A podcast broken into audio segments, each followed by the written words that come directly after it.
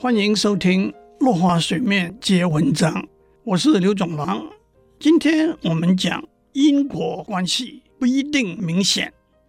当我们探讨原因和结果的关系的时候，有一个前提：因和果之间的对应关系应该相当清楚明确。知道了因，就可以精准地决定果；知道了果，就可以明确的倒推出因。在自然科学和工程里头，许多例子都是如此。但是在很多情形之下，因果关系并不是那么容易明确断定。例如，在社会学、经济学这些领域，我们会看到证据和数字。这些证据和数字代表了结果，但是什么原因导致这些结果呢？往往并不容易下定论。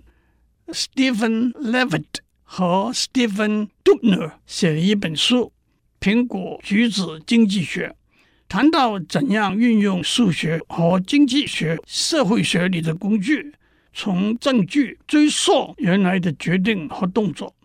第一个例子是运动比赛里选手作弊的问题。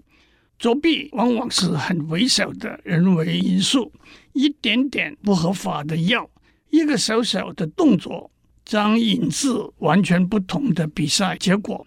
作者找到了一个有趣的例子，证实作弊的存在。日本的相扑选手都是按照他们的胜负记录来排序。最好的六十六位属于木内和十两等组别，他们每年有六次比赛，每次比赛分为十六个人一组，同组的十六个人循环比赛，每人出赛十五场。如果一位选手能够赢得半数八场以上的比赛，他的排名就会上升；如果他不能赢到半数以上，排名就会下降。到了循环赛的最后一场比赛的时候，对记录是八胜六负的选手来说，这场的输赢并没有那么重要。反过来说，对记录是七胜七负的选手来说，这一场的输赢就非常重要了。那么他们之间会不会有一个默契？第一位选手放水。让第二位选手赢得这一场比赛呢？作者从一九八九年到二零零零年，总共三万两千场比赛的结果里头，找出了一些答案。他们列出循环赛里八胜六负选手对七胜七负选手的所有比赛结果，发现七胜七负选手赢得关键比赛的胜率。高达百分之八十，但是按照两位选手过去所有的对战记录，七胜七负选手的胜率远低于百分之五十。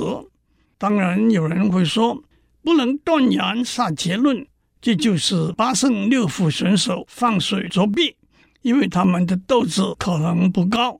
但七胜七负选手却是生死一战，所以特别卖力。可是他们深入详查后发现，该场比赛之后，两位选手在下个循环赛中再碰面的时候，七胜七负选手的胜率掉到百分之四十。由此产生的合理怀疑是，在你生死关头的这一场比赛，我让给你；下一场并非生死攸关的比赛。你就得还一场给我。数据显示，过了我让你一场，你还我一场的交易之后，一切恢复正常。两位选手之间的胜负率维持在百分之五十左右。此外，因为商铺选手分属于不同经理人的部务，如果某位选手让了一场给另外一个部务的选手，这笔账可以由部务和部务之间来算。商铺选手的例子说明，充分了解数据的意义，才能找到正确的因果关系。